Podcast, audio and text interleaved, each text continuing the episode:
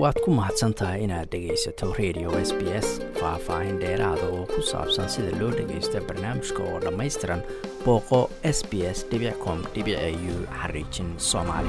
Dhowaan s b s soomaali waxaa u suurto gashay inay booqato xubno ka tirsan jaaliyadda soomaalida ee degan magaalada beth ee gobolka west australia halkaas oo ah magaalo ay degan yihiin jaaliyad ballaarani. Waxaana waraysiyo arrimoa kala duwan taabanaya la yeelanay xubno ka tirsan jaaliyadda. Waxaa ka mid a dadka aanu la kulanay luul ibraahin oo aasaastay somaali support perth waxayna nooga warantay howlaha ururkaasi uu qabto. Marka hadda waxaan joognaa al-aantaneto hillview intercote community center. Um, buildingkanetona part of my jobkeyga waxaa as ambassador in aan isku xiro soomaalida communitiga iyo city of canning. Aan u taaganahay waxaan programnana meesha waan ku dhignaa oo ka mid ah carruurta soomaali inaan af soomaaliga ku barno.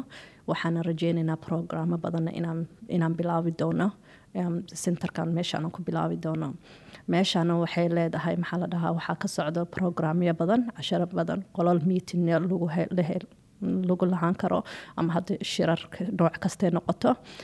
Waxay kaloo leedahay maxaa la dhahaa computer rooms computer qofkii rabo maxaa la dhahaa ama intuu imaan karo wax uu print garayn karo isticmaali karo ama as a maxaa la dhahaa uu koorsooyin ka sameyn karo. These different variety of koorsooyina meesha ka socdo. Hadday noqoto english inay ku bartaan hadday noqoto maxaa la dhahaa cunto karin hadday noqoto so many different maxaa la dhahaa ma sharxi kare hal maaline programyo badan waxaana fiican qofkii inuu atleast intuu imaado uu soo arko meesha waxa ka jiro. Marka city of canning councilka la yiraha soomaali badan miyaa degan jaaliyadda soomaali badan miyaa degan ha meeshaaneeto soomaali badan baa ku ku maxaa la dhahaa ku degan city of canning.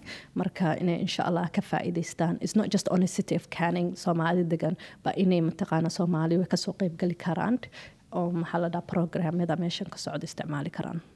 Waa garta marka hillviewgan ka sokow hore waxaad u samaysay urur la yiraahdo somaali support perth ururkaas maxaa kugu dhaliyay inaad samaysid muxuuse qabtaa laftigiisa? Somaali support waxaan bilownay kii. Ilaa haddana alxamdulilah way socotaa. Waxaan aad iyo aad maxaa la dhahaa u caawinaa ama garab istaagnaa waa individual. Dadkeeni qofkii maxaa la dhaha caawitaan rabo. Qofkii waxay doonta ha noqotoba waxay doontaba ha noqoto.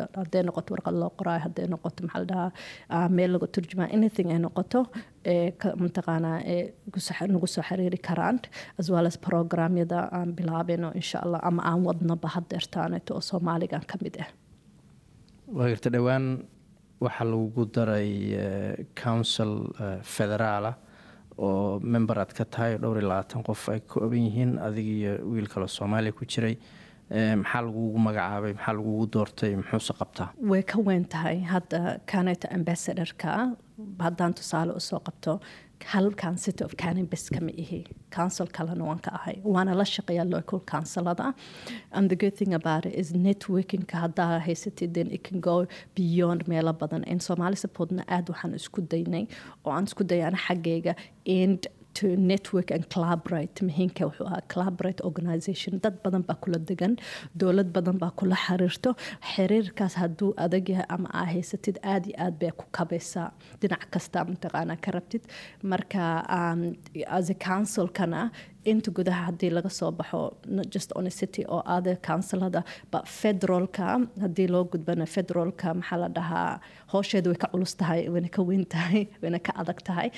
Hoflina welina maadan bilaabin because wax walba waxay ku xiranta haddeertaan waa tii labor ay qabsatay.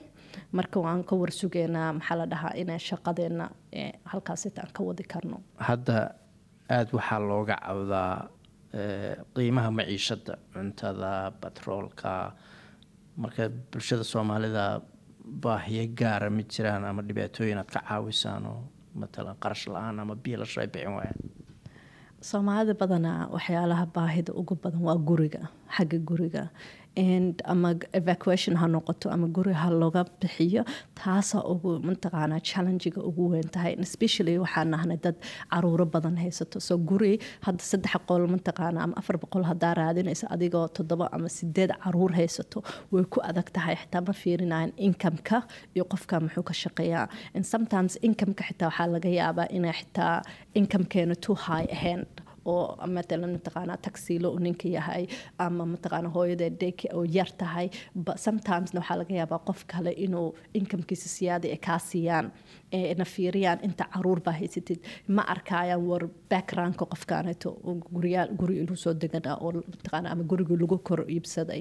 And the other challenges things markasta anaga nagu dhacdo hadduu qof xitaa nasoo wacdo dhaho guriga xitaa waan waan naga saara xitaa meel kale aan geyno waa very hard because government housing ha noqoto maxaa la dhahaa in dowladda xitaa crisis care ha noqoto waa overpacked way buuxaan at least waa laba sano waiting list.